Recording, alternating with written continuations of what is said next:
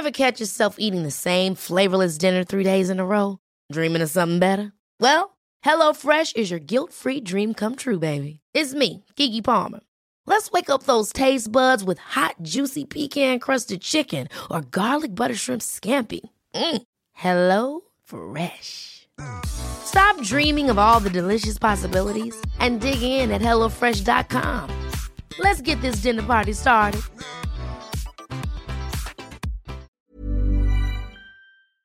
Hello. Hello. So you are about to hear the recording from our first live show in London a few weeks ago, which we enjoyed very much indeed. We did. So did the audience. They they seem to. They whooped. Yeah. If they seem on the recording like they're they're not enjoying it, I can only assume that's something to do with microphones. And it means we haven't put in enough canned laughter. But we're doing another one. We're going to be in Liverpool on Monday, the 19th of February. So uh, if you're listening to this podcast as it's released, it's next Monday, a week today. Exactly. And we'd urge you to come along. There are some tickets left. Uh, you can find tickets at bit.ly forward slash cheerful Liverpool. How are you feeling about that URL? I'm feeling it's a good URL. Well done. Uh, that's bit.ly forward slash cheerful Liverpool. Or you can find details on our Facebook page, facebook.com forward slash reasons to be cheerful podcast. But for now, here it is the historic moment, I think, in theatrical history. Going live. First live episode of Reasons to Be Cheerful.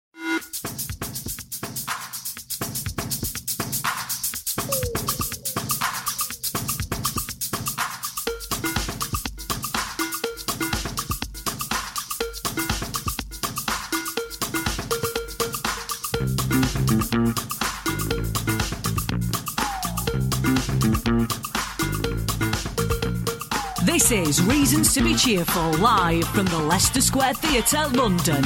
Please welcome to the stage Ed Miliband and Geoff Lloyd.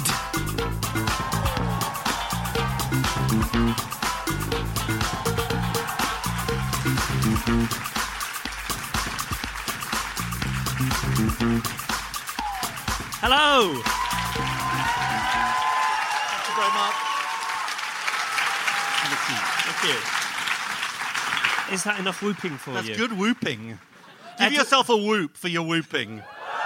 Very good. Ed was quite concerned about the amount like of whooping, whooping. that we would or wouldn't get because we'd been to see Pod Save America. I have Pod Save America envy, basically, don't I? Uh, yeah, and this is no no joke. He plays me clips of the whooping on Pod Save America and says, "Do you think we'll get whooping like that?" Yeah. So, it's good. I think they get marked 10, 10 out of 10 for whooping, don't you think? Thank you. That was very very good whooping So here we are, Geoff. on the West End stage. Just to, at last. Just, ima- just, just imagine. I know. You know, it's funny because when the exit poll came out uh, uh, that night in May 2015, the thing I immediately thought was, I really want to do to go live on the West End stage with Geoff Lloyd. I mean, that was that was my first thought, actually. You do realise that if things had gone differently, you would have been at Chequers today. It's true. I would have invited you, actually. You- Would you really? No, no, I wouldn't actually. Uh, come to think of it, Have you ever been to Chequers? I have. What's it like? Um, it's roomy, I would say. Oh. so quite nice. How many quite nice. kitchens? Uh, fewer than mine, actually. Thank you So everybody for coming. I'm a bit, um, I'm slightly overwhelmed by Are you? this. This is not how I'm usually spending my Sunday afternoon. Well, how you usually I spend your Sunday afternoon? You usually smell of chlorine. I've usually been baby swimming in the morning, so I didn't do that this morning. You can sniff my hair if you, if you like. I think I won't. no, no cloud. I think you've scrubbed up very nicely, though. yeah, but these these people have paid fifteen pounds for a ticket. Like some some of them ten, the concessions people. But I mean, I'm not going to turn up in ripped jeans and a t-shirt. No, I I? You've think got to make the effort, It's nice. and uh, you you you not not bad yourself. well, Uh, I've sort of not gone for the suit. I look. can see you've gone for jeans. I mean, it's Yeah. amazing that C&A at this point has been closed 10 years or something. And Yeah, thank you very much. right. shall we talk about what we're doing today, then? Yeah. So on, then. We're talking. You usually do the serious bit, and I just sit here and snipe from Well, the we'll have a go at the serious bit. Well, we're talking about mental health, and we have some fantastic guests who are going to be talking to us. Uh, one of whom is Ruby Wax. Is Ru- you've probably seen Ruby's book, on your. Oh, be, actually, Good before we get into any of this, can I just say there will be an interval? I know that whenever I go to see anything, I'm just thinking, oh God, is there going to be an interval? And I think it's probably worth pointing out, you know, just. Do you have to do the fire exit in the toilets or not? Or not? I don't Not? think we need to do that. Right, okay. But you know, you get fidgety in your seat. You think I'm going to be able to have a drink or a wee, and, Yeah. and, uh, there, there, there will be a short interval during which you can see. This is why I don't usually do the serious bit because I've got distracted already. So we're going to be wheeze. So, well, we're having Ruby Wax talking about her new book um, and about the issues of mental health. Then the fantastic George Ezra is coming in to talk about mental health. He is, as some of you will know, a singer songwriter. now, have you and George met already? Yeah, we have I did, I did see a picture on Twitter the other day of George and yourself. So basically, At the he's House sort of Commons. Geoff, Geoff is sort of exposing me here because I, I, I basically I kind of invited George to lunch at the House of Commons on Wednesday to sort of get to know him. I hadn't met him before. I'm a big fan. And the, the, I knew kind of throughout the lunch that, that something was missing, and the something was Geoff, basically, because because I sort of forgot to invite him. What did you have for your lunch? Um, what did I have? I think we had a chicken Caesar salad. Oh, did you have a pudding? We didn't have a pudding. You had no. a really nice time. You had your photo taken with a statue. You had actually had a photo taken with Jeremy Corbyn as well. Sorry, actually. Jeremy Corbyn, not a statue. We had a photo in front of Pitt the Younger, right? Yeah. but but uh, we'll make it up to you. Okay. I mean, actually, when I arrived here, George came a bit early, and w- when I arrived here, I, first person I met was George, and I said, "Oh, look, I'm just so you know, Geoff's kind of a bit upset that he didn't." And he's yeah, he's already told me about all that. Yeah. uh, so you sort of it, it was it's quite present. It's quite present. It I'm upset. feeling, feeling somewhat snubbed. Right. Anyway, let's move on, and then we've Because got. it's not even that I wasn't invited to lunch with George. I've never been invited to lunch at the Houses of Commons. I know, I know. Yeah, no, that's bad. That is bad. Yeah. And I've like used your loft so often and all it's that. my Japanese toilet. Yeah, exactly, exactly. It's out of commission at Should the we just moment. move on? Should we just move? On? So, and then we've got Not so- because of Ed, he yeah. hasn't blocked it or So, anything. so- thank you. Uh, the, the loss of dignity is terrible. Uh, Speaking of loss of dignity, yeah. who, who enjoyed Ed's uh, bully from Bullseye impersonation? look, most of them are too young to know what bullseye is. Honestly, I'm a borderline millennial. I know what it is. If I know what it is, honestly, I, do- bullseye. is- I tweeted a video of it. Really hoped it was going to go viral. and it got but 12 retweets or something. Ed tried to suppress it. He had his people try to. And then it. we've got Sir Simon Wessely coming in, and he is from the Institute of Psychiatry. He's doing a review for the government about mental health. Few, Mm-hmm. right? And then after the interval, just make that clear again, there will be an interval. Um, after the interval, we're going to be uh, looking at some of your ideas, uh, which, which could be potential reasons to be cheerful, and helping us choose whether they are or they're not. Uh, we're joined again by comedian Ayesha Hazarika, which we're very excited about. Yeah. Um, maybe she can do an impersonation of you doing an impersonation some- of Bully from Bullseye. And there are going to be some games. Yes, we've, we've we got some um, uh, merchandise which we weren't organised enough to set up a little stall at the back, but we are going to give some away. It's going to be like the Radio One Roadshow. You get your chance to be Small like a- version of the Radio One Roadshow. yeah, yeah, very much so. Should we do our reasons to be cheerful? Go on then. Mine is yesterday. My wife invited some people round for lunch, and she hissed at me before they arrived. Bring your A game, and my my small talk was it was I was really I mean it, it, Because that is quite challenging for you, isn't it? yes very much so which maybe is why you didn't invite me for lunch at the House of Commons but, but I had some really Because Geoff, Geoff came. I'll let you into a secret, which is that Geoff came round for lunch on my birthday on uh, Christmas Eve, and uh, I said to Justine afterwards, oh, she said, "Oh, Geoff's a lovely bloke, mind you." She said. Uh, he said to me, like practically the first words he said to me were, "I dread events like these." it, it went uphill from there on, I think. And I was so Oh. desperately trying to make a good impression on Justine. And then afterwards, I texted Ed saying, Oh, Justine's great. She's so warm and so lovely. Yeah, I'm afraid- okay, I messed that, up again, yeah. Hoping that he would send a message back saying, She thought you were great. And you just sent one saying back, Your son is so well behaved. Which he was. Yeah. But I wanted some praise of my So, did you bring your. A game to the lunch? Yeah, yeah. I, I was, I was very impressive. I had some good small Well, talk. give us give us an example. Um, well, I'd failed a few days before. My wife had had a friend round that I'd never met before. She's called Abigalia, and uh, she introduces me to this uh, this young woman. She says, uh, "Oh, this is Abigalia," and straight away I thought I'm on fire. I went five syllables. And I thought that was like a great small talk, but it, tu- it turned out that it wasn't.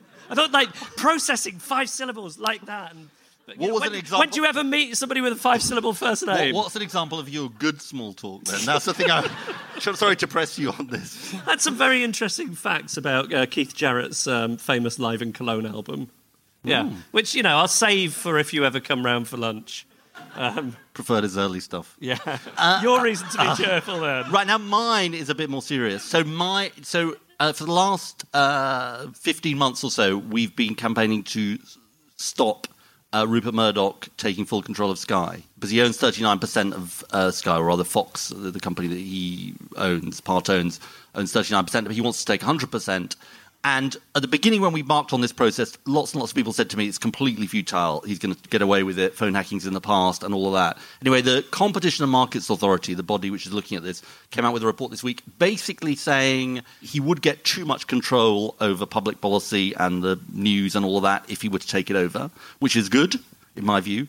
Uh, but I don't think we want Rupert Murdoch getting more, even more power than he has at the moment. And it, we're not quite there yet because they've then got to go- through a process where the Murdochs can make their case and say, well, if you do these small remedies, maybe. But they're flogging it to Disney anyway. So They are flogging it to Disney anyway, but the, uh, you never quite know with the Murdochs. Right. And I think, uh, you know, I think they have done enough to sort of poison political debate in this country without doing any more damage. And the worry about Sky News is it becomes like Fox News.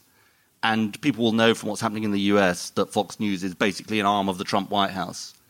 And so, anyway, so I mean, look, partly I think the lesson I draw from that, and, and it, you know, there's been lots of people campaigning on it, a, a campaign organisation called Avaaz doing a big campaign around it. And partly the lesson I draw is that you've got to keep going because, you know, in a sense, most people thought this would, bid would go through on the nod, and it hasn't. he defeated Rupert Well, I- Murdoch. not yet, not quite yet, You vanquished not him. quite yet. Three quarters of the way there. Three quarters of the way there. Right, we've got some other reasons to be cheerful. We, ha- we, we were asking you for your reasons to be cheerful on the way in. All right, first one says, uh, My reason to be cheerful this weekend in 15 words or fewer. or less, maybe. I d- well, I, I did some extensive Googling on this. Right, okay, fine, okay, Less fine. is acceptable Fine, in, fine. in this, uh, but, you know, grammar nerds, I know. The year is no longer a prime number. That is good, isn't it? It's also a very good reflection on the type of nerdy person we're attracting Yeah, here today. Is that you, actually? yeah. All right, next one.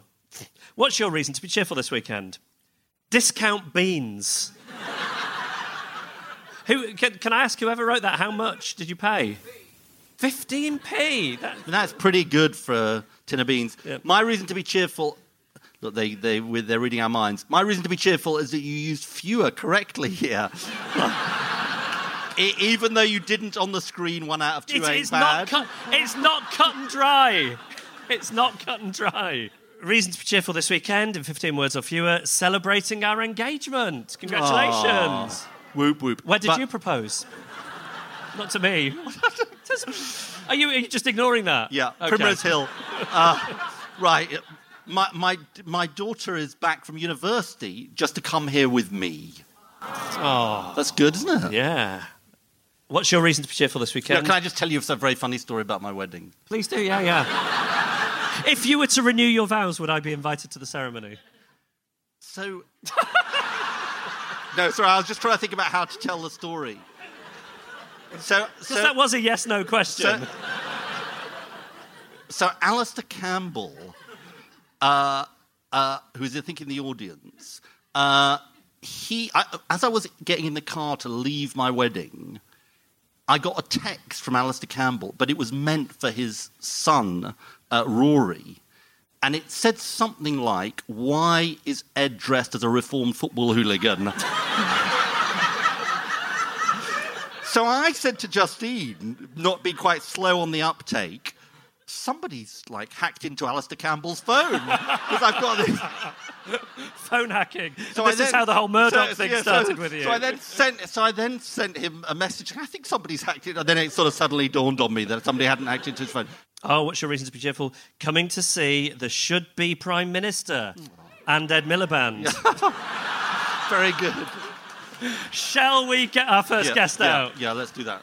Uh, she has a new book. It's called How to Be Human, the manual. Please welcome Ruby Wax.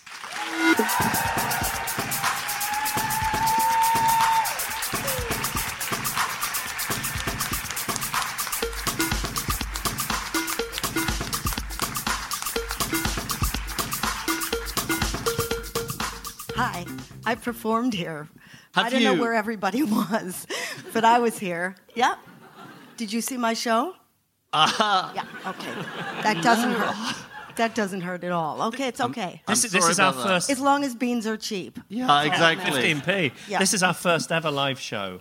How do you think it's going? do you think we should be offering refunds? Uh, I would have changed the shirt.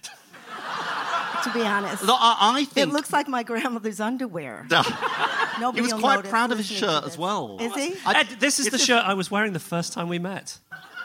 Is that true? And you didn't remember. I didn't See. remember. No. It- It has no label. I made it.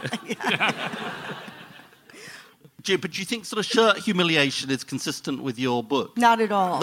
No. No. So, It's not good for my self esteem, though, Ruby. It's not good for my book sales. Will you tell us about the book? Uh, we, we were talking just before we came on, and it's, it's, it's so, so broad in scope, it's almost quite difficult to describe. It's about it is. 12 books, but Right. you're, you know, getting it for a cheap price. There was questions I had about everything. So I thought, well, I'll get a monk and a neuroscientist to help me out because between the two of those, you pretty much cover the market. So the monk's the expert and they're hilarious. I've been living with the monk now for 3 years. And did you just find him in the yellow pages? Yeah. Um, no, he he was at like TED Talks. He's a logical, you know, spokesperson for things like mindfulness, which could be so gooey, and he's hilarious. It, sometimes he says something about Buddhism. I said, if you use that B word again, I'm removing you from the premises. And he goes, 2,000 years of wisdom, sweetheart. Look at the hand, you know. and the neuroscientist is quite cocky, so I always threaten of whiting him out of the book. So um, anyway, between the two of them, the neuroscientist substantiates what the monk says, where it is in your brain, because otherwise I'm writing a book and handing out a dream catcher. I really like the, rea- you know, if I can see it and taste it, I believe it. Not that you'd lick your brain, but, you know, I, I want proof.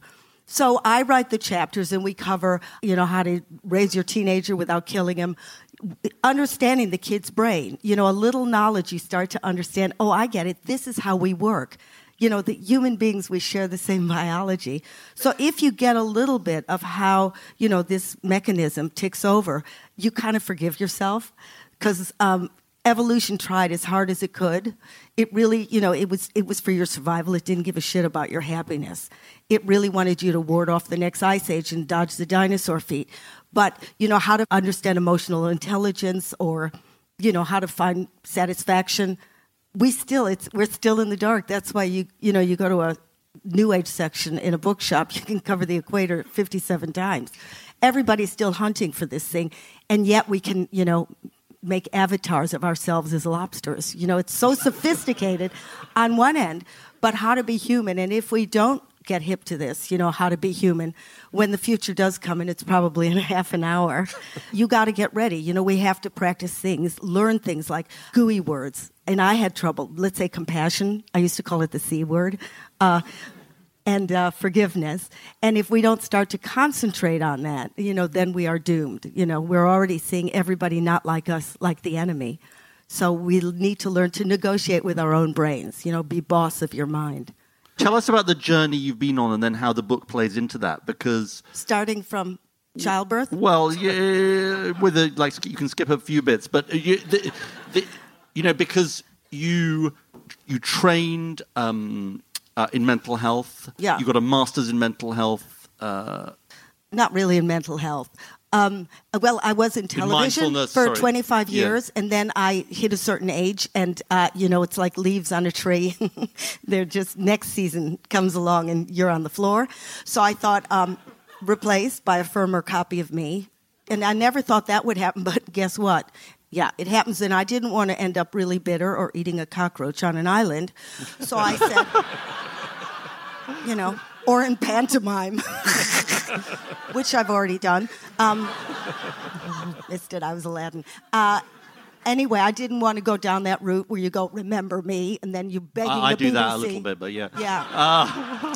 well, you know, you are on the downhill. so- Yeah, exactly. That's how we ended, how we ended up exactly. here. Yeah. Exactly. yeah. You It was either this or the cockroach, and I kind of went for this. You could have been great. Yeah, thanks. Anyway, um, so I thought, well, reinvent. Uh, because you know we, we're supposed to be dead by 30, so you know, we just go on and on. I thought, get a new career.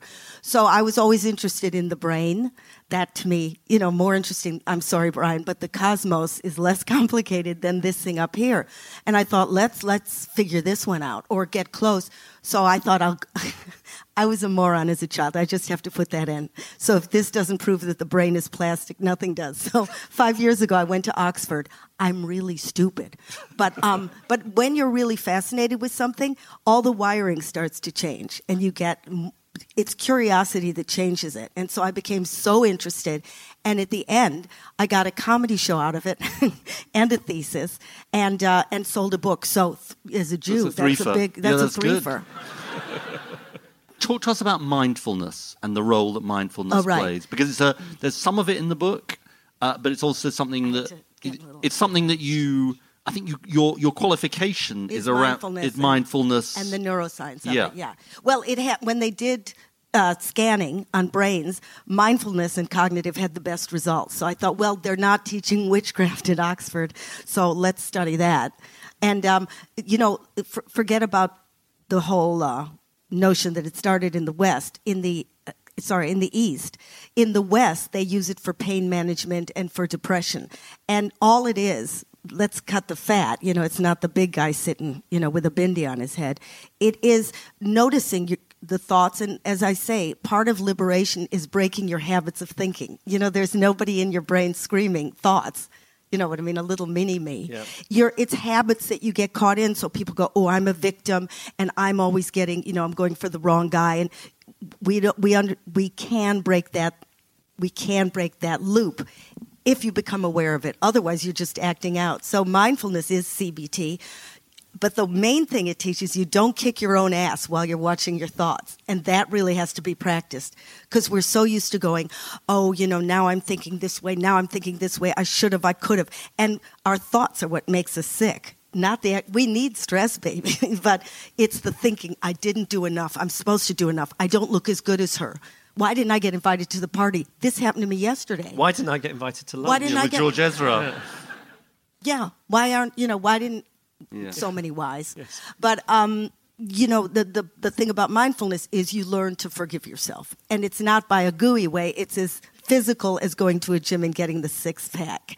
You don't wishfully think or positively think you have to do brain exercises. And what's, But it's not for everybody. Let me just say. Well, well, what's the evidence like on it? You know, to what proportion of people does it tend to Sixty percent of people don't have relapse from depression. That's so far what the evidence is. I take If- medication for depression.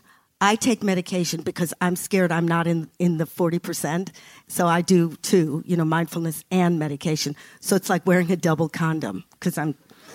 I'm sorry I said that to you. I know you're so important. It's fine. I, I, I, I, I used to be. Uh, uh, uh, uh, um, but uh, how often do you do mindfulness? I did one of your exercises today, by the Did way. you? It was Thubten's. Is it Thub- Tuptins, that monk at the very end, the last chapter. If you're if you want to Chapter how, 11. how to oh you read this Yeah, exactly, I did. Uh, you read the chapter Not heads. just chapter 11 as well.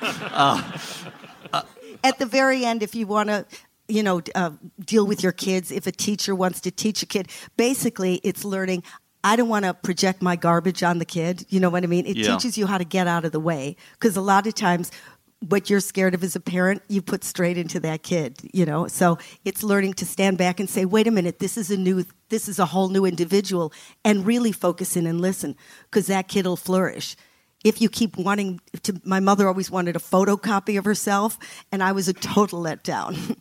but um, if you listen and you know, okay, I'm losing my cool, leave the room, do whatever you have to do, but don't give your baby, don't give your kid your hot. and you know, do you your- do it every day, mindfulness? I do. For like how long? Well, if I'm coming on, you know, stage Yeah. or I'm doing a show, I'll do it for a minute, and they see it. Just I'm- before you come on? Yeah, and also in the morning I'll do it for 20 minutes. It's i it's a habit like brushing my teeth, and you just li- you never empty your brain. That's impossible until you drop dead. That's one of the things you say in the book, actually. Yeah, you got to be dead Yeah. to empty your brain. Yeah. It's it's a big clue you've Yeah, died. yeah. But you know how you're I'll bear always in mind. wondering. Uh, 20 minutes a day. Yeah, and you watch, you know, it's like watching just the horror show of how shallow I am. You know, I mean, the obsession with now I have to get feed, you know, get the turtle food. Then I have to. It's about nothing. It's about who likes me, who doesn't like me. I have to send an email because they haven't gotten in touch. It's just the excretia. Well, that all clouds into your mind while you're doing the mindfulness, or the mindfulness drives it away. It would be there anyway. You know Yeah. what I'm saying? Even if we don't focus in, Yeah. you're thinking this garbage anyway. So when you look at it day after day, you start to see themes, and eventually you start to. It's almost when you stand back from it, you're not at the mercy of it. You go, oh, that old theme. Yeah, I'm always envious. Yeah, and so it's more like you're watching you rather than it is you. And how do you how do you how did you learn to do it, and how do other people learn? to Oh, do it, well, it. Um, I learned first of all, it's usually free. Yeah. that's a big thing in my book. Uh, you go to an eight-week course. It's got to be a professional MBCT mindfulness trainer. Hopefully, they went to Oxford or Exeter or something, and then they teach you over eight weeks, and then you're on your own. And in this world, that's almost impossible because everybody what they say, "What's your top tip?" There is no magic pill. You have to exercise your brain you know, when your stomach starts hanging over the chair, some people head for the gym, other people, especially in Wisconsin, just say, cover it, you know. But the same thing that gets you to a gym is the same thing. And by the way, it doesn't just make you um, more self conscious, kinder, it also is your brain is your body. So when you learn how to get that red mist down, especially for kids, you'll save yourself a lot of illnesses. you'll live longer, you know, unless you're hit by a meteorite. And, uh, you know, your blood pressure goes down. Pretty much everything's connected to the brain. A six pack, it looks good, but, you know, I can't. A- Actually, when you get old, it's going to go anyway. You might as well enjoy it while you can, but you could pull every other muscle in your body in the name of getting it. it was You nice know, because you, see- kind of made it look like Geoff has got a six pack. no, that is hanging over. Geoff the- should get a six pack. Yeah. Yeah. No, but the, the the thing is is uh, there's so much of your life wasted. Do you know what I mean? So at least if you learn how to uh, be present when you need to be present, you know, have that Kodak moment, and you learn how to lower lower that distraction and we live in a world of complete you know how do you pick one toothpaste out of 5000 choices why don't i have what you well i don't want that shirt but usually I want what she has. I'm not young enough. I'm not fat enough. Y your life's over. So at least you learn this is the crap that goes on in my mind. I don't have to take it that seriously. I don't have to buy in. I could sort of go, oh, yeah, I'm a failure and everybody knows it. I go, yeah, that's CD number 45. my mother gave me that, but she's dead, so let's let it go. and so that you kind of, there's a forgiveness to yourself, and then you learn to forgive everybody else. So you, Ideally, I haven't, but I'm working on it. so you, Ruby Wax, are made prime minister for the day in what we call the Jeffocracy. Is the first thing you do mandate mindfulness in schools and workplaces for people's mental well-being? You know, then you're being a dictator again. I don't think it has to come from the, the you know politician. Right. I think there's been a terrible mistake made with those. It has to be. you know, a lot of yeah. A lot of the, a lot of them get their position, not all of them, because they um, they evoke fear. I, I won't name names. no, you know, Trump Yeah, got in sure. because it's the same thing as a lot of times. I don't think he does mindfulness, does he? No, that would because you need a mind. yeah, yeah. Just mindlessness. Mind emptiness. Okay, so it's not about It- it- it's about like it, it all begins. free with, mindfulness for all. No, you don't. Not try Get to- out of here. If if a person wants to have you know Yeah. the more resilient brain Yeah. and it you know nature nurture, we can change our genes. All this stuff. Just read a little bit about science. It's so hopeful. You can actually change your genes. We're not stuck with who we were born with. You don't have to just because you had mental illness pass it. There are things you can do, and that to me is really hopeful. And so the book teaches you what to do and have a better life, or um, end up bitter and you know eating a cockroach. but at least you'll eat it mindfully. Ruby Wax, thank, Thank you you. very much. Thank you.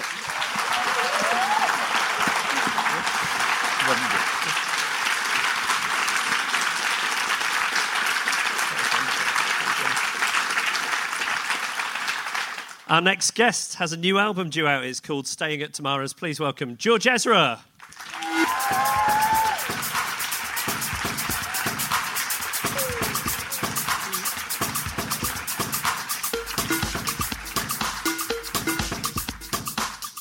So, George, uh, what, what did you have for lunch that day then? We both had Caesar salad. Yeah. Actually, when you asked Ed what we had for um, dessert, my memory was we got offered dessert, and I turned it down. And Ed went, "Are you sure?" And I went, "Yeah, no, no, it's fine." And then Are the saying guy came back, and Ed was like, are you, "Are you sure you don't want a dessert? Like a pusher?" Like there was, but no, we had we both had Caesar salad, and that sounds lovely. It's a nice, nice day out. it was amazing. It was a for the proper. two of you. Yeah. Um, they, they, Ed invited George to the Houses of Common for lunch. Somebody wasn't invited. And you, I mean, you weren't invited either, Oh, I'm Ruby. so I gotta go sit and do mindfulness. It was a. it was a proper. You know, there was a moment during the day when I couldn't quite believe that I was there. It was it was a lovely experience. Yeah, that, that sounds. Next swell. time, Geoff. yeah, thank you. Can you say it was really rubbish, George? I think it might make you feel a bit better. There was a point where I said, "Are we not inviting Geoff?" And they just went, "Don't don't worry about that." Uh, can I talk to you about the, the song "Don't Matter Now"? Of Um, course, yeah. So this this came out sort of back end of last year. Yeah. And can you talk to us about what that was about and what and what led you to write it? Yeah. Um, I'm trying to figure out when the best place to start is, and I think it's Childbirth for First- Ruby. yeah, yeah, okay. Um, I kind of had this amazing turn of events which led to me going on tour for two years, and it's you know, it's happened and it was brilliant, and I couldn't believe that it was happening. So but it means externally it looked like a lot of success very very quickly. yeah, and I think only in hindsight can I appreciate that that's exactly what it was. It was kind of, and once it starts, it's not something that you're given a second to take in. You you, you you go, and it, it's brilliant. I, you know, I wouldn't want it any other way. But uh, it's very much living in a bubble. You're in a town uh, for 24 hours, you know, and then you pack up, and the circus moves on, and you get a weekend at home a month, say, or two months. And as a kid, it was, you know, it's brilliant. What, you, why wouldn't you love that? But it meant at the uh, you're kind of spat out the other end. You know, you can't go on forever. There needs to be new material or new projects or whatever. And uh, yeah, that's when it kind of all went awry for a second. So what did awry look like? I- well, you the kind of outfit of being on tour is that there's you and a crew, and at the head of that is a tour manager, and they kind of make sure that your day is filled. And that could be, you know, most mornings you'll go and do a breakfast radio, and your time is kind of uh, is planned out for you to within a second and it's great that like you don't have to think about it and then on the other end your your only commitments are to be creative and to rely on your own creativity.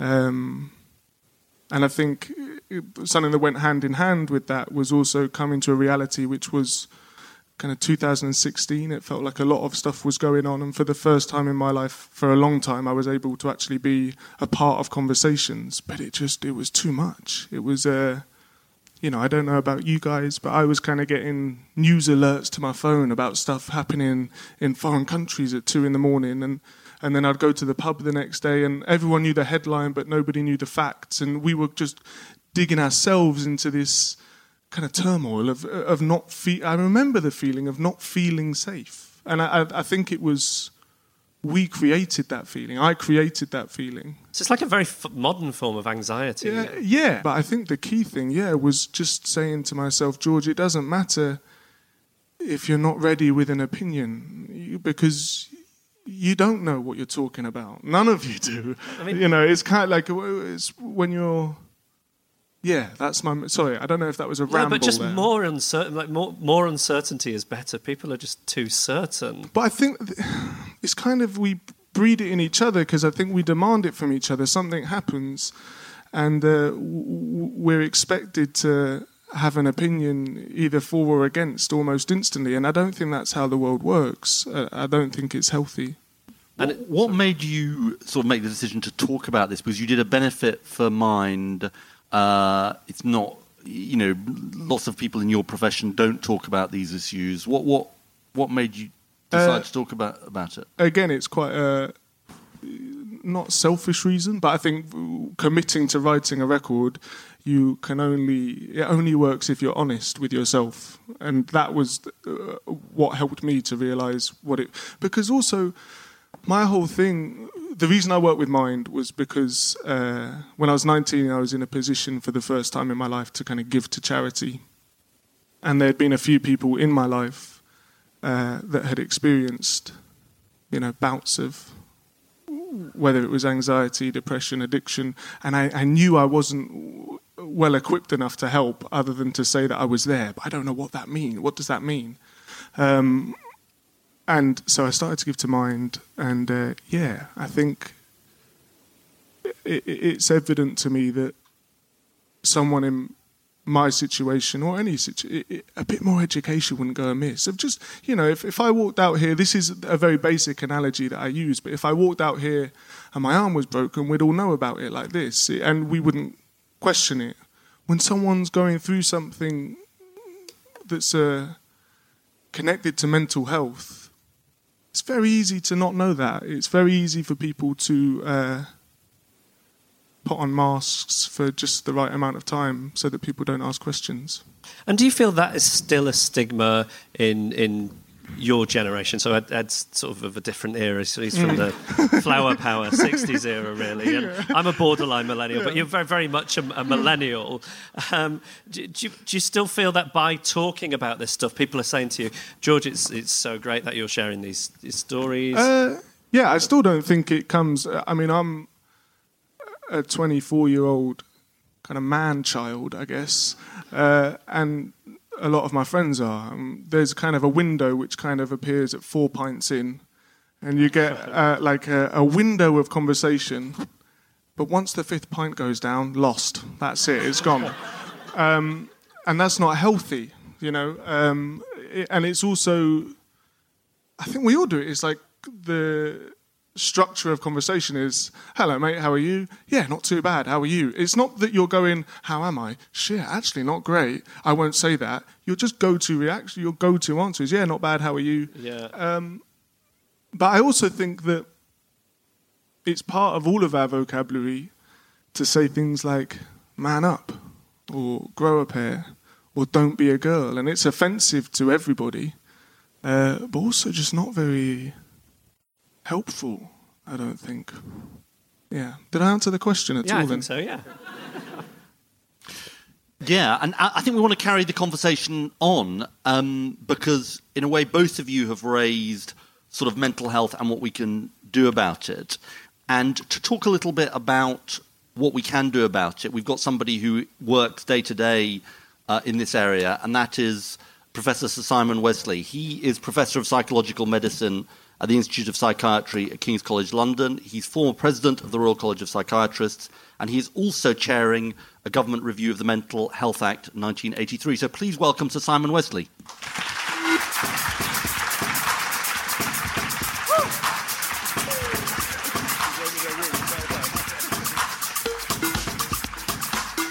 Simon has just Simon has just come from the Chelsea Newcastle game. You were able to leave early, weren't you, Simon? Apparently. Yes, we were winning. Can Yeah. I just say that um, I just had a bet with George that I wouldn't get any whoops. I've just lost it, but only because you gave a whoop. I gave you a whoop. I promised I would. Nobody else did. It was a contagious. It was a contagious whoop. Yes. Um, S- Simon, just talk to us at the beginning. You've you've heard from Ruby uh, and from George. Talk to us about the scale of the sort of mental health issues that are out there in the country, and and, and sort of gi- give us a bit of a guide to what you see as somebody who works in this day to day. How long have we got? It's longer than a football match to do all that. I mean, it's all. I, I, I know my job is to play the boring boffin. I, I'm aware of that. I know these people are paid. I didn't actually know there was an audience here, actually, let alone that I thought it was all in a studio, a live one, and they've all paid money to hear. Yeah. Extraordinary. But I mean, it, it I'm afraid it does depend on what you mean by mental health because everybody also obviously has mental health in the way that they have blood pressure. And my job as a psychiatrist is I tend to deal with people who have mental illness. So we can tell you what the rates of those disorders are, going up to common things like depression, anxiety, and, and there's a figure around one in four people will be will have suffered from this, and that's probably about right. Less so for the more severe uh, and disabling disorders. So these disorders are not uncommon, but I don't think we should be going around thinking that everybody has a mental disorder or everybody has mental health problems, etc., because clearly many people don't. But do you think the kind of stuff we've been talking about, which I guess maybe falls under the category of mental well-being, uh, is is part of the remit of the government?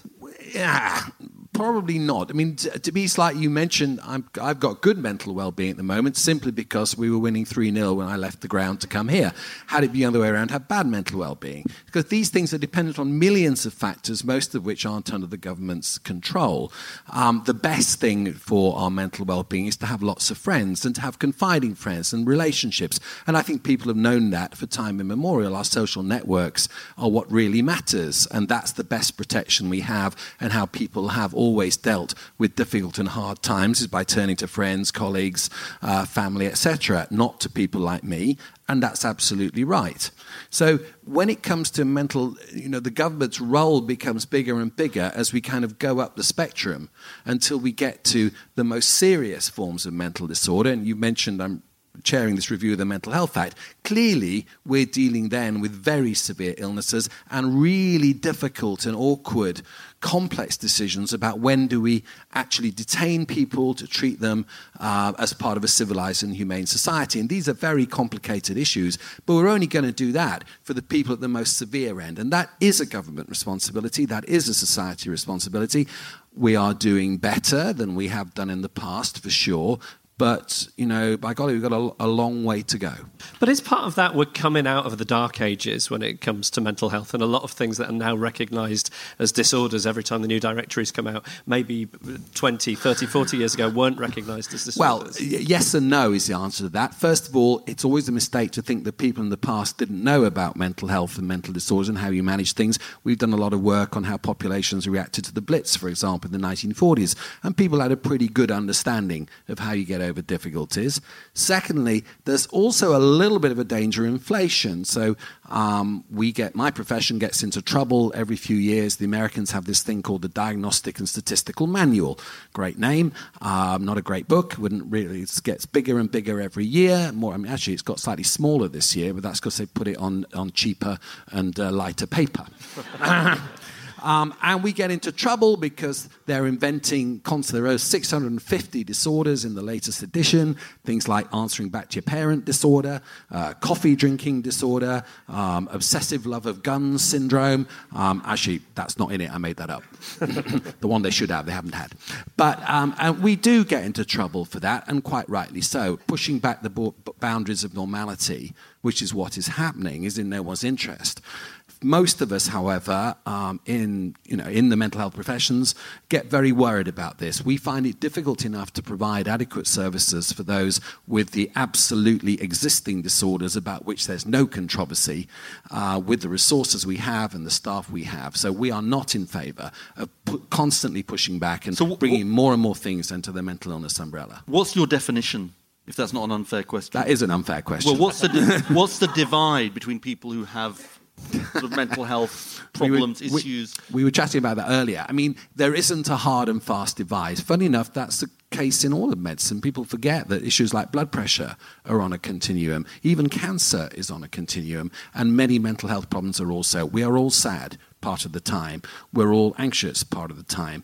But there comes a point in which it becomes so severe that we have so many other symptoms, and cr- crucially, we can no longer really live our lives. We can't hold down a job. So it impairs our functioning. Yes, basically. it's about functioning. It's about holding relationships, etc. And then we're crossing a line in towards disorder where help may be needed. But it's not an absolute uh, okay. Uh, easy. But you said, fr- and you said friends and family are the key for people. For most of the time, most people deal with most things by turning to their social relationships. That's a preventive. Yeah yeah. thing. And, and, some of the research we've done, um, I'm to give you one example, we did, we did a study uh, after the London bombs in 2005, and we showed that people who couldn't contact their friends and loved ones on the day of the bombs were more distressed. Well, you know, no shit, Sherlock, you might say, obvious. But more interesting was when we followed those people up six months later, they were still more distressed six months later. So the act of simply managing to talk to someone they know was protective of their mental health. And so now, when we have uh, you know, we will have more of these incidents. We all know that. One of the first and most important mental health preventions we do is we make sure people have a, a functioning phone or a phone charger. And we also know if we introduce people like me too early, So within 24 hours, 48 hours of a horrible, life-changing experience, someone comes along and says, "How was it for you? How are you feeling now? You've just seen someone blown to bits. How are you feeling?" What a stupid question that is. Um, and we know that that actually makes you worse. So too early professional intervention gets in the way of doing what comes naturally. On the other hand, 10, 12, 15 weeks later, those people who have not recovered, who haven't resumed how life was, that's the time when people like me come into our own. But if friends and family are not the solution, what's the next level up? Is that you, that's you? That's you. No, before that, still, what people want to see then, I, am I'm part of the time, I'm, I'm scattering advisor of the army. So this is a very strange culture. But when people there, what they want to see is, again, not people like me. They want to see people in that culture who share that culture, wear the uniform and know what it's all about, who've been there, etc.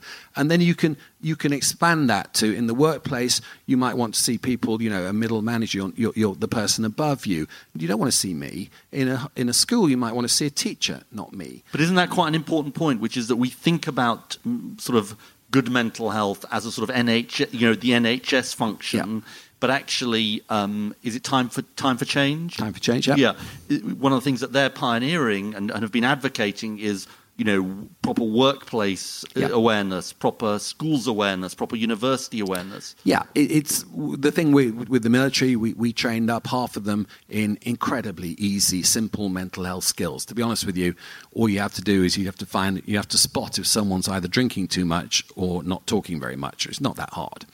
And ditto in schools, ditto in the workplace. So it's giving people in your social orbit simple skills. Really, it's Sorry to be unfair, ask an unfair question. In schools, like asked school- one. How many more are you schools in my constituency, hmm. because this comes up a lot as an issue. When you go out and talk to young people, they say mental health services issues.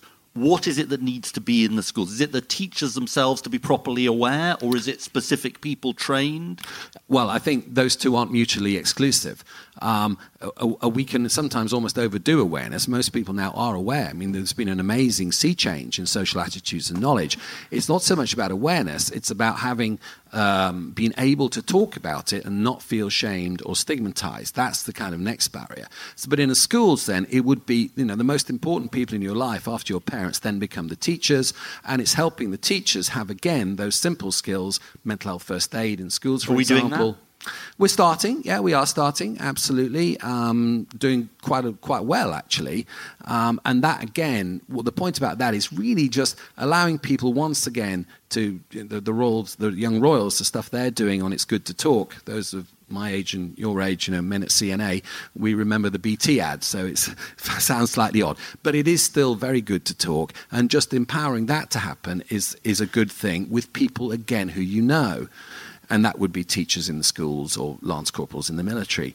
It's only finally when that fails, then schools need access to very good um, and now more skillful, um, more trained uh, mental health professionals. And talk to us about that level then. What is the scale of demand? What's the scale of All the right. provision? Well- and what do we do to close the gap? Because and and your mandate here is to make us feel cheerful. Yeah, that, okay. uh, uh, that, uh, that there's something that we This can is- do. this is a tall order You're, now, you're, it? This is you're- where it gets we're going to appoint you as the sort of mental health czar in the Geoffocracy. uh, and you're going to have resources at your disposal. You're going to have advice from George and Ruby and anyone else you want. Uh, what are you going to do? Well, clearly, then it's all sorted. But it was sorted on, on, on the second line you just said to have resources at your disposal.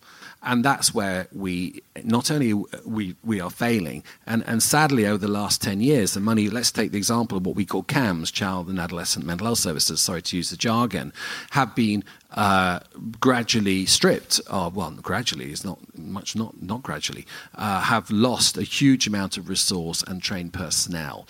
And for us, what matters hugely is about people. In the rest of medicine, kit matters. Having really big, expensive scanners that when they break down, you have to fly people from Germany, it costs millions to get them going again. Or having really expensive drugs that NICE come in and tell you are too expensive. We've never had that problem. Um, the things we use are pretty cheap, and we don't really, at this moment in time, use very much technology. It might change. Ruby's talked about neuroscience. It might change, but it hasn't yet. We use people. And that is nearly all of the cost of mental health services is about people. And that's where we have the problem. We don't have enough child psychiatrists, psychologists, social workers. Um, the fall in mental health nurses in the last 12 months, we've lost 10% of the workforce. And that's a really staggering loss. So for us, critically, it's about people and it's about getting people. We, we need to harness enthusiasm. You know, you've all come out on a Sunday afternoon to hear about mental health. But we'd like half of you to then decide. I I have no idea how old you are actually, because I can't see a single. But assuming that you're a relatively youngish audience, we'd like some of you to actually think, you know what, I could do that for a career. That's a really good thing to do. And we're not getting enough people thinking, um, not just this is a night, this is terribly interesting. You know what? I would like to do this as a career, and it is a fantastic career. But that's the biggest gap we have. I think we've got time for few minutes of questions. Can we have some lights, maybe? Yep, brilliant. And there is a mic. Is there a microphone? Yeah, I think. Roving around. Oh, there's a hand as well. Can So I also good. say why wasn't I invited to that lunch? By the way, Okay, uh, you know how to alienate oh, your guests. that lunch. you? I wish I'd never had that bloody lunch. Uh, uh, no offence, George. Uh, uh, uh, now there's a hand and there's a microphone coming to that hand. Do you want to say your name and and your question? Hi, my name's Adam. I think I'm pretty sure a few people here. We I've worked in Parliament, and uh, it's interesting. MPs' mental health is always a thing. Yeah. Because you're under constant stress, constant bombardment. I was wondering if we, all of you could talk about it for a brief period, and Ed about your experience of mental health and how you, as leader under that kind of stress, maintained uh, a level. Yeah, I mean it's pretty difficult. Um, look, I think I think the the pressures are are enormous, and I'm sure if you talk to anyone who's a leader or an or an MP, they would find the pressures enormous. I, I- suppose I am struck by what Simon says about friends and family, um, and that is absolutely crucial. I'm also struck, if I'm honest, by what George said, which is, you know, it's not like quite not quite like releasing your first album and then having time on your hands, losing a general election, but it sort of might, it might sort of bear some resemblance to it. Um, I think I've said before that it's like. Um, in the West Wing, uh, the uh, Republican candidate Arnie Vinick nearly becomes um, a president, and then he goes into Starbucks the next day, and they say, "What's your name?" And he says, and he says Arnie, and they say, "Coffee for Ernie." Uh, and it's sort of a bit like that. It was, you know, losing a general election is a bit like that. You're, you're going 100 miles an hour. Suddenly, you've got nothing in your diary. Friends and family are absolutely crucial to, to getting through that. Um, I, I think I can actually say, because it's a public record, but I went to speak to the Cabinet about a couple of months ago on mental health with Poppy Jaman from Mental Health First Aid, and this came up. And I did begin a sentence by saying, and you're all rubbish. And I should have just stopped there, actually, but I didn't. And there was a moment when I just took breath. But at doing help seeking, the two worst groups in the I hope whole you get world. sacked for the, re- from the review for saying that. Uh, yes, I know. But the two are, but people in Parliament are terrified of anyone thinking they had any mental disorder. Yeah, and totally. And very, very bad help Totally. seeking. The only, and the only group who are worse are doctors, who are actually worse as well. So we're not neither neither me nor you are in a particularly good position to tell people um, how easy this is and how it's perfectly okay, because actually, with many of us, it doesn't feel that way, and it is very difficult. Uh, but it was funny. I did say you are rubbish. Took breath, and they were. Ooh. Anyone else who's got a question? Yep. All right, um, I'm Shona. So, hi everyone. Um, I work in education. I've done a lot of work in primary schools, and I'm always impressed by. I'm just impressed by how kind of smart kids are from such a young age. And you've talked, um, Simon, about doing work in schools, and you mentioned it Ruby briefly. How early do you think we should start question. teaching good practice around mental health, um, and what can we be doing with kids from a young age to try and improve practice and Are you a teacher, Shona? Um, no, I'm not. I work in education. My Right. boyfriend's a teacher though. So. Okay. It's a good question. it is a good question. Resilience, you know, this idea of Yeah. teaching resilience. Yeah, I mean, I think it's. I think it's quite difficult to teach resilience, to be honest. Right. Um, in the same way, you know, what would you do? Show a PowerPoint presentation? I mentioned I work with the Army. They're a pretty resilient group. And if you said um, today's a lecture on resilience, they would all think you're completely crazy. It'd be like teaching them courage. So it's much more about in organizations that promote resilience in everything they do, that model it in all those things. I don't think you teach it. I think you see it in the teachers around you, in the important people in your lives, etc. I'm slightly well, there are trials going on now um, about this in schools, and here I have to really play the boring boffin. Ask you first of all to read my book on randomized controlled trials. Only 18 people have, so uh, um, yeah. What's it not, called? Not even chapter randomized controlled trials in psychiatry. What a title! I mean, no one's even I mean, it sounds chapter like a 11. complete page It- turner, Yes, it is. It absolutely is. Yeah, but we have to be. we How did you feel work- about your publishers imposing on you such a jazzy name right. for the book? I know, I know. It was my idea actually as well. It's terrible, isn't it? But, Anyway, sorry, but, carry on. But the point being, sometimes we have to wait and see what the results of these studies are because sometimes they can surprise us. And um, so I'd be slightly agnostic on that one. Um, what I'm not agnostic on is ensuring that teachers are well trained and that they then have access to very good services that can then work in schools. But whether or not we should be teaching resilience in our children, I keep I just keep an open mind and see where we are in 24 months. Okay, do you want to add anything to yeah, that? I think the, the teacher has to talk the walk. So if she, again, doesn't have any insight into her own emotions, she's just going to pass, you know, we work like neural Wi Fi. She's going to pass her stuff on to that kid. So the first training is for the teacher, you know, to have some emotional intelligence. And then you can teach a kid emotional intelligence because those people are going to have the job in the future. A, a machine can do everything else but have emotional intelligence. So inspire them early. Sounds good. Yeah. Hi, I'm Joel. I'm from the internet.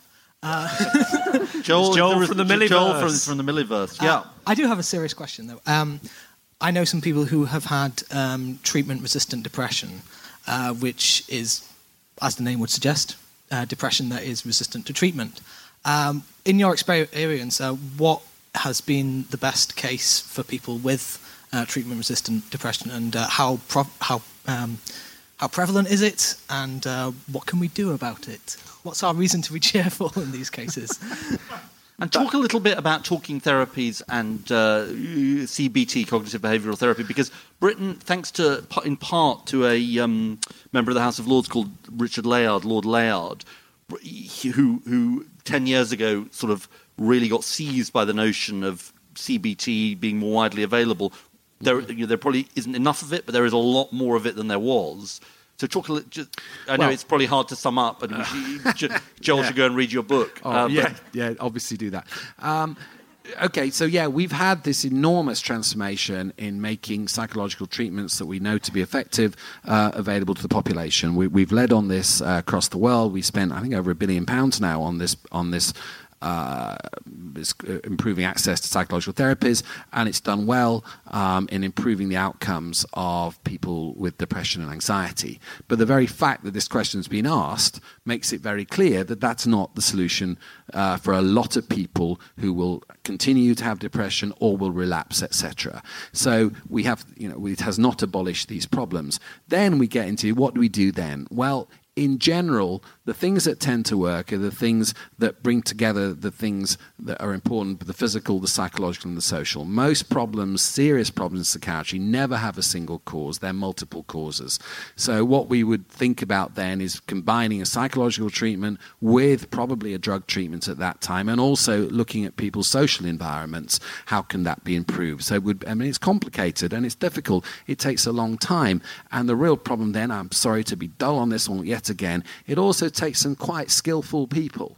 There could be psychotherapists or psychiatrists or social workers, and anybody in this audience who's had problems with recurrent mental disorders such as depression, etc., will immediately know it's really very difficult to find um, some of the long term, longer access to some of the longer term therapies and treatments that are needed. And if I pretended that all was well there, um, you would know that I wasn't telling you the truth. Just Simon, I've got one final question for you, which is talk about briefly about this notion of parity because I think it's quite a good thing for people to get into their minds because it's really about the way physical health and mental health Yeah. are treated, uh, isn't it? Yeah, we have a slogan, parity of esteem, and sometimes it's been quite simple. For example, we know that spending in the acute sector, the acute hospital sector, has been rising since 2010.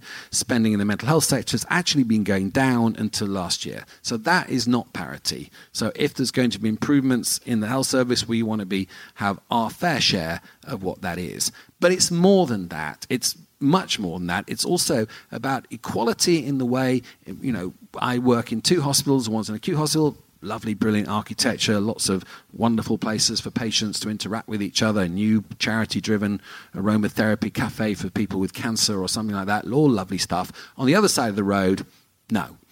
And it's the point that, that that's what we think of parity is it's about being treated the same way with the same respect, etc. So it's not just money, but money certainly helps. Um, we have improved. This this is obviously the end of the show, but we have improved. Things are better. The fact you're talking about this, the fact that we've got royals, prime ministers. Uh, last year, every single major news channel did l- weeks on mental health. If you go to the Mind Media Awards, last year was the first time positive stories on mental health outnumbered negative stories. So we are making improvements. There are reasons to be cheerful, but as I said, we still have a lot to do. Great, thank you so much. And ladies and gentlemen, please give a big thank you to our guests, Ruby, George, and Simon. Good whooping. Reasons to be cheerful with Ed Miliband and Geoff Lloyd. If you are enjoying this, and I have to say, the whole George Ezra lunch thing being raked up again is, has caused me some pain. But if you're enjoying this, then um, come and see us live in Liverpool on Monday, the 19th of February. Yep, and you can get tickets at the following uh, web page address on the interweb uh, bit.ly forward slash cheerful Liverpool. Or as Geoff would say, bit.ly stroke cheerful Liverpool. Much nicer. Even on a budget, quality is non negotiable. That's why Quince is the place to score high end essentials at 50 to 80% less than similar brands. Get your hands on buttery soft cashmere sweaters from just 60 bucks, Italian leather jackets, and so much more. And the best part about Quince, they exclusively partner with factories committed to safe, ethical, and responsible manufacturing. Elevate your style without the elevated price tag with Quince. Go to quince.com slash upgrade for free shipping and 365-day returns. Ever catch yourself eating the same flavorless dinner three days in a row? Dreaming of something better? Well, HelloFresh is your guilt-free dream come true, baby. It's me, Keke Palmer. Let's wake up those taste buds with hot, juicy pecan-crusted chicken or garlic butter shrimp scampi. Mm. Hello Fresh. Stop dreaming of all the delicious possibilities and dig in at HelloFresh.com. Let's get this dinner party started.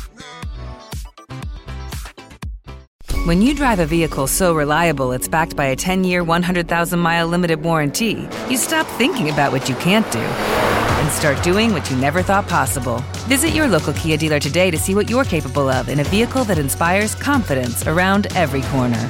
Kia, movement that inspires. Call 800 333 4KIA for details. Always drive safely. Limited inventory available. Warranties include 10 year 100,000 mile powertrain and 5 year 60,000 mile basic. Warranties are limited. See retailer for details.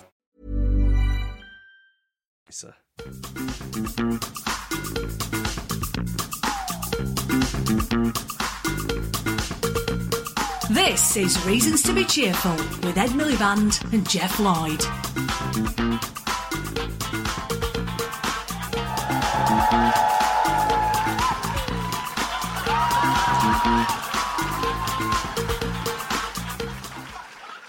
I thought, I thought to myself, it worked for William Hague after all. This is the. Uh, Do I have is- to wear this throughout the next half or not? You asked if you could wear it in the first half. no, you so forced don't me pretend to. like you're doing this under You forced me to do it. You forced me to do it. Um, we have some of this stuff to give away. Um, we're going to play a game. It's called Do I Look Like a Badger?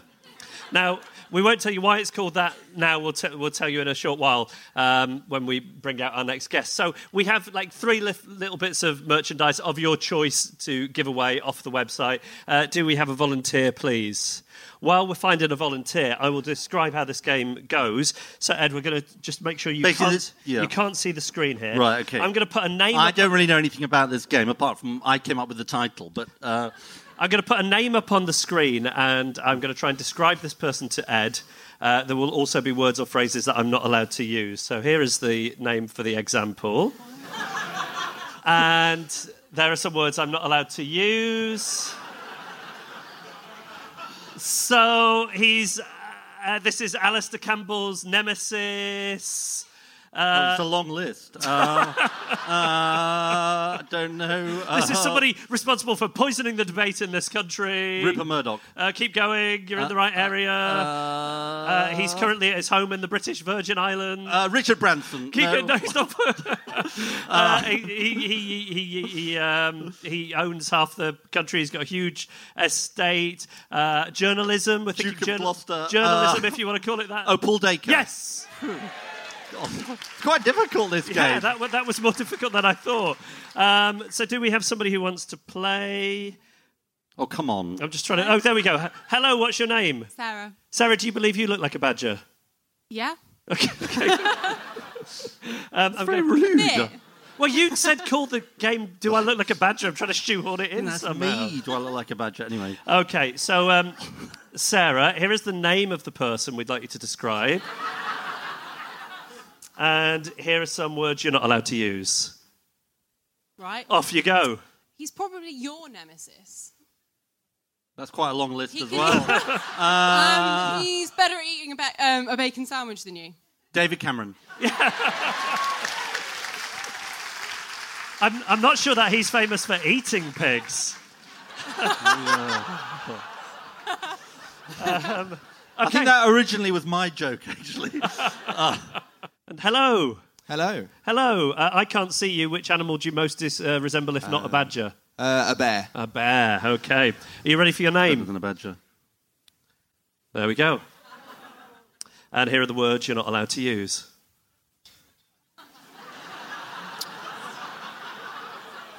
Orange face. Orange Donald Trump. Congratulations.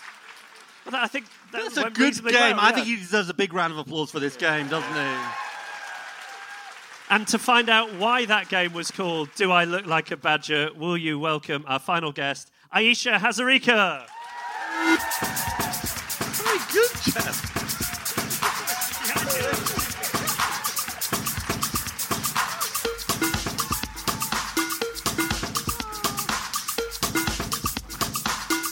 Okay, Ayesha. Hello. You you so- can enlighten us. So Ayesha went through some uh, difficult times working for me uh, for four years, four and a half years, Five. five. Uh, who's counting? And and we used to. And the thing that Ayesha spent a lot of time doing uh, was Prime Minister's questions. Um, so why is the game called "Do I Look Like a Badger"? So I spent a long time working with Ed. Um, no one talked to me about my mental health issues, by the way. Since so, so I was basically like Ed's carer for like quite a long time. And when I first You were my started- friends and family, basically. I was. I was just phone a friend Yeah. at like any time of day and night. And part of my job was to like just look after him and make sure he was okay before PMQs. And and you know, Ed is bless him. We all love Ed, and he's a wee gentle soul. And so, like when I first started to work for Ed, we'd be in a meeting, and sometimes he'd just be like, "Oh God." Oh. We'd be like, "What's wrong? Do you need a snack? Like, what is wrong?" We'd be like, "Oh God, I just really hate inequality."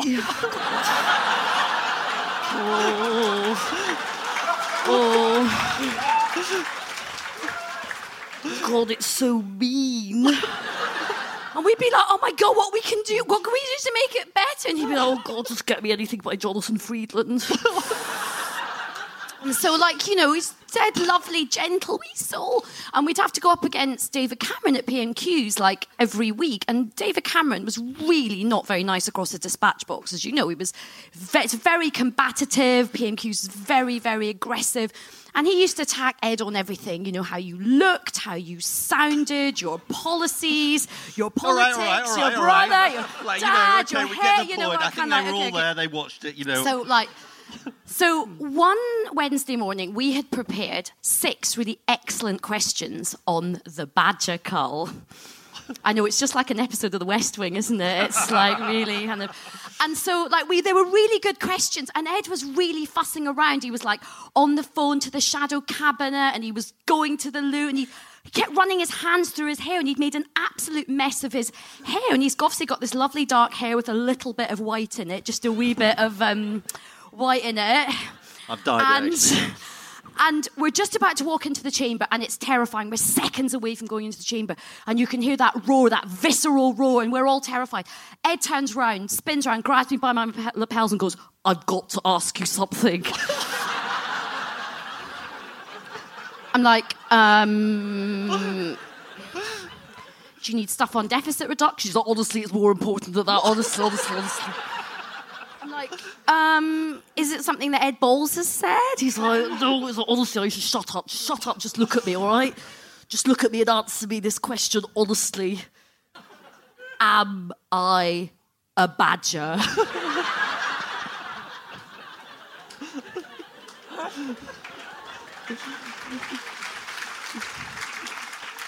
I know. I can't believe we didn't win the You said no. 2015 general election. I mean, but like, You no- did say no. You're not a badger. but there was a whole pe- like series of people brought into this room, and they just Do I look like a badger, He was just actually? like, "Do I look like a badger?" And they were like, "Oh my god, is this a test question?" And they were like, "N- maybe." How did, what was the line?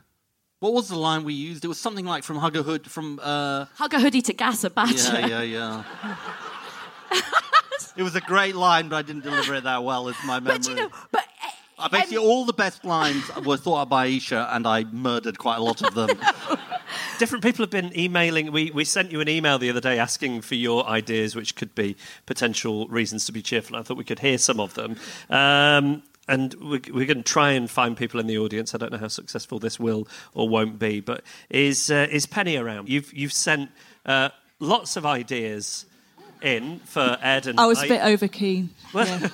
We like Uh, overkeen. There, there are some great ones here, including Secret Santa for the whole country, uh, a minister for gifts. I'm totally in favour of the Secret Santa thing, by the way. For those of you, I mean, They you know, do it they, in New they Zealand. do it in New Zealand. So if you did Secret Santa for the whole country, don't you think it would be a massive deal? Was Ed good with Christmas presents when you worked for him? No, and can I just say I The wasn't. spirit level. I just I'm say, sure I bought the spirit level. Everyone for got you. a copy of the spirit level. um, I Not wasn't. an actual spirit level. No, the book, the spirit level. It's about inequality. Can I just say I gave my. I, Can't believe you've not read it. I'm surprised he hasn't given you Have a you read copy it of yet? it. No. I read chapter 11.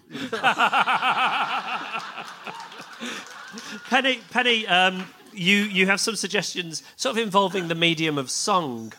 Yeah, involving Eurovision in the Milliverse. So you think and there the should song be for Europe. So how would Eurovision in the Milliverse go then?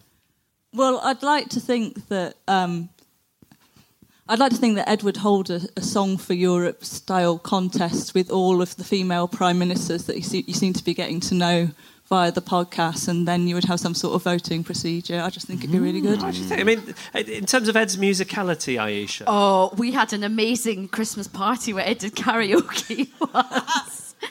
It's because we couldn't afford a proper um, party, so it was just in his office. And we just basically downloaded a karaoke thing and we were all around the computer. It was really cheap, I have to say. And um, Ed's favourite Not song. sure this is reflecting that well on me, actually. Ed, Uh, um, Ed, we did. Um, do they know it? Chris, it's Christmas time, and Ed was really good because he was miming. You know when they put the cans on, and so. Um, but we didn't do any aha. We didn't No. do any aha. But I, I think singing is a brilliant thing, and I think the world would be a better place if we did more singing. So I think instead of prime minister's questions, we should replace it with prime minister's karaoke. Yes. Yes. Don't you think that would be so, as a better test of someone's character, resilience? I think that's the way to do it. Geoff is a massive karaoke fan, and he always tells me it doesn't matter how badly you sing, but I don't know whether I believe It that. doesn't. I've not a good voice. I've not got a good voice at all. But when I sing karaoke, there's something really beautiful about it. Now, go on, Ayesha. What are your ideas to make the world a better place? Well, I definitely Reasons to be think cheerful. singing is Yeah. um, very, very good. What else? Right. So it is the season that everybody has a cold. Like everybody is completely bunged up. Everyone is fighting a snot bubble That's on true the of every tube. season for It's me, like- actually. But anyway, How, how did Uh, you cope with Ed's hypochondria? just Oh, like, God. it was just you just became so you, you didn't know a world where somebody wasn't ill the whole time basically We had Um, an NHS doctor on the last podcast, and we detained her for 15 minutes afterwards while we told her about her various ailments. And Ed was, in a way that was quite uncomfortable, trying to get her to use the torch on his iPhone to look down his throat to determine. I had a bad, I had a bad throat. I was worried. I wanted to save the NHS money by not having to like bother my GP, basically. but one time my dad's a doctor obviously because he's indian obviously and um at one point we had to like we were like texting dr hazarika about ed's ailments as well from pmq's prep he's like can you ask your dad my throat's a bit sore what should i do basically and i was like this is ridiculous so Colds. because everybody is sniffing and like got a snot bubble the whole time. Don't you find it on the tube? It's so annoying where everyone is sniffing. So I would have free tissues on every tube and every bus, and I think that would be a really good thing. What happens to tissues afterwards, though? Oh, do you put them in a bin? Right. Okay. Like That's what you get the big bucks for. Uh, uh, uh. There's, there's one here Go on. from um, is Claire around? Claire Thomas. Here's Claire Thomas down the front. Front row, very enthusiastic. Yeah. Claire, you've you've um, you've got various suggestions. Some of them, you know, very sensible, like subsidised state childcare, outlawing of the Daily Mail, which I think probably would get a good reaction. Yeah, yeah. Um, there's there's a somewhat surprising one on here though, hmm involving Ed. Yes. That wouldn't surprise anyone who knew me. Do you want to do you want to tell everybody who doesn't know you what it is? Okay, well, like Penny, I do research, but my research is on the internet and it's more in a personal capacity. And despite all my research on the internet, I've never found a shirtless picture of Ed, leading to, to the conclusion that there isn't one out there. So, Ed, I think you should do a shirtless photo shoot, and I would like to be the photographer. It worked for Vladimir Putin, didn't it? Uh, the horse and the horse. Ayesha. You could have Ayesha, I need your advice here. A donkey. Uh, A Shetland pony. Don't do it. Don't get the moves out. you think you think not? No. Would you like an Ed calendar? Uh, yes, I do have an Ed pillowcase and an Ed poster. My husband doesn't like it, but I do, so we kept it. I think Ayesha, I'm just looking at you here. I think it's I, Ayesha's sort of unable Okay. to control herself. For those who can't see, I'm just reliving that moment with the bacon sandwich, and I'm just thinking, I'm sorry. You, you know, let, I think sometimes the fantasy is better than the reality. no, no, it's not. I think, think- let's leave it I at think that. let's leave it at Were- the, were you- the imagination. stage. Exactly, exactly. Were you around on Bacon Sandwich Day? Oh, I actually, for goodness no, I actually I mean, wasn't. what is I this? actually wasn't. I actually, I actually wasn't. I actually wasn't there that day. She said. Right, let's No move on. nobody seems to have There- been. Nobody seems to have on. been there. And like literally, there was like nobody there. What about the audience? Does anyone else in the audience have any ideas they'd like to sort of sell to us? Uh, hello, my name is Chris. Hello, Chris. Hi, hi, I'm from Sheffield, well, from Belfast, live in Sheffield, but work in Doncaster. Oh, great. Where, whereabouts in Doncaster? Uh, Doncaster Royal. oh, great. Yeah. As a doctor. As a doctor, yeah. Of wh- a doctor I'm- of what? Uh, I've got so this throat problem, actually, I'd like to ask you about. please don't see your GP about it. What's uh, what's your idea? um, well, I had an idea. I was chatting to a few um, few colleagues about this the other day, and there's been a few studies on it. But I think every workplace should have something like an office pet, like an office dog or whatever. We had quite a lot of suggestions of the office pig. pet. Yeah. I just think, and then you could take turns taking it home at the weekend or looking after it. And every time you come in, there's a dog to pet. Or if you're having a terrible day, you go and hug the dog. I remember when I worked on uh, pediatrics and neonates, you could kind of do a similar thing where you could go and feed a baby. and you just felt better, but it's less weird if you do it with a dog. But do you think it's a sign? Do you think it's a sign of sort of middle age that I like the sort of I like the kind of an, cute animal pictures, or did, did you always like the cute animal pictures? Always. I think I don't think there's anything abnormal. What about you, that. cute animals, Ayesha? I think as I get older, also when you get so much hate on Twitter and then you see something nice, you're like, Yeah, that's oh, true, that's actually. so nice. You're not telling me to go back to where I came from, which is Glasgow. And how do you feel when you see a picture of a badger? Are you able to enjoy that yet? As, in, as enough time It's a bit elapsed? early, actually. It's, Right, a, yeah. it's, a, it's a bit early. What's the practicalities of this? So I'm sorry to be a nerd here, but I mean, you know, how are we going to make? I Are you mean, going to implement the policy? How are we going to implement the policy? I mean, well, so you don't even have to buy the dog. Anyone that has a dog can get it kind of labeled as a therapy dog, and you can bring it into work. And I'd happily, you know, sign up as needing a therapy dog. Do you know this? Um, that is it's so true. I'm actually going to a prison visit soon um, for quite a long time. No, I'm just going for the for the day, and um, they're taking a horse into the prison like it's a charity. maybe I can go shirtless on the horse. Actually, I mean, in the in the prison, actually. You could just stride in Yeah, exactly. topless. Okay, okay, on the, okay. uh, Uh, the lady's literally passed out in the front here. Just like to see. But what- Is there a doctor? Could you So, please, the yeah. guy from A&E, could you no, just no, come I to the to front? look at my throat. What? So, what? Uh, so, um, so go on. What? So this is a charity called Key for Life, and they go into and they do a lot of work with sort of prisoners, and they they take a horse in, and apparently it has amazing results. The sort of prisoners like react; they get to sort of pet the horse and kind of like groom the horse, and there's some amazing primal thing that happens, and apparently it's very effective and it's very powerful. So I'm going to witness it. Shall we do one final question? Yeah, yeah. Or idea. What, yes, one final idea. Um, there is somebody. While we're yeah, waiting, which- can I just make one point? please? I also wasn't invited to that lunch. I just want to put it. just thought it's really important. I gave my childbearing years to this man, but no, I was not invited to the lunch. I just want to put that on the See this record. lunch. Noted, everybody. Just- Um, Hello, who's that? I'm Rob, and I'm a primary school teacher. And That deserves a round of applause. Yeah, woo!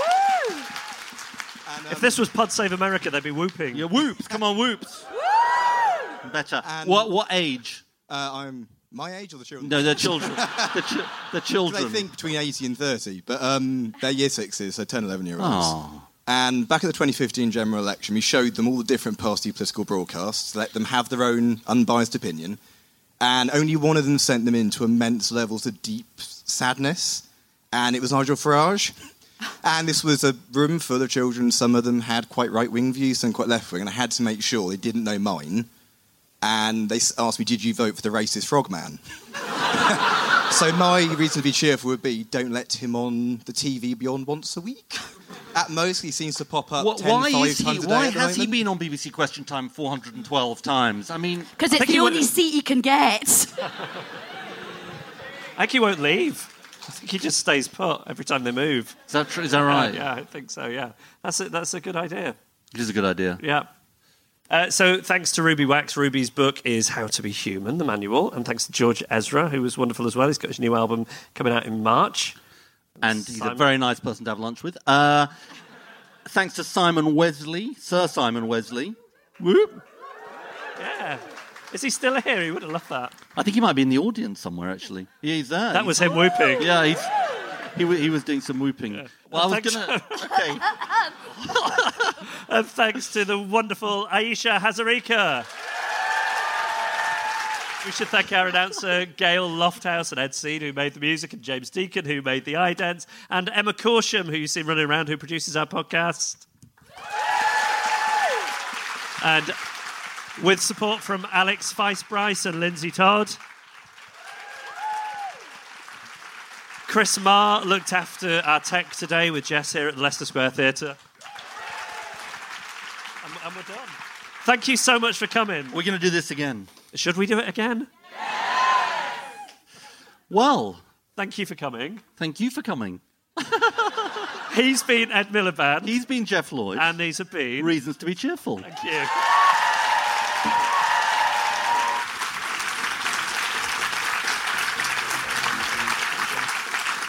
And there it was, our first live stage show. Um, I'm, th- I'm thinking a Tony Award, an Olivier Award, An Oscar may, maybe even an Oscar. Uh, if for the anybody- movie version. If anybody's interested in buying the film rights, It's true. you know, talk, talk to our agent. We'll get our people to talk to. We should get a person. We'll get our people to talk to your people. Yeah. And if you uh, enjoyed that, then why not come and see us live in Steven Liverpool? Spielberg. I was thinking Paul Greengrass. Oh, maybe, yeah. Yeah, great British director. Definitely, Did your thing in 2015. Definitely, yeah. Mm. Um, we would love you to come and see uh, Reasons to be Cheerful live in Liverpool. It's happening on the 19th of February. And Ed has the URL. bit.ly forward slash cheerful Liverpool.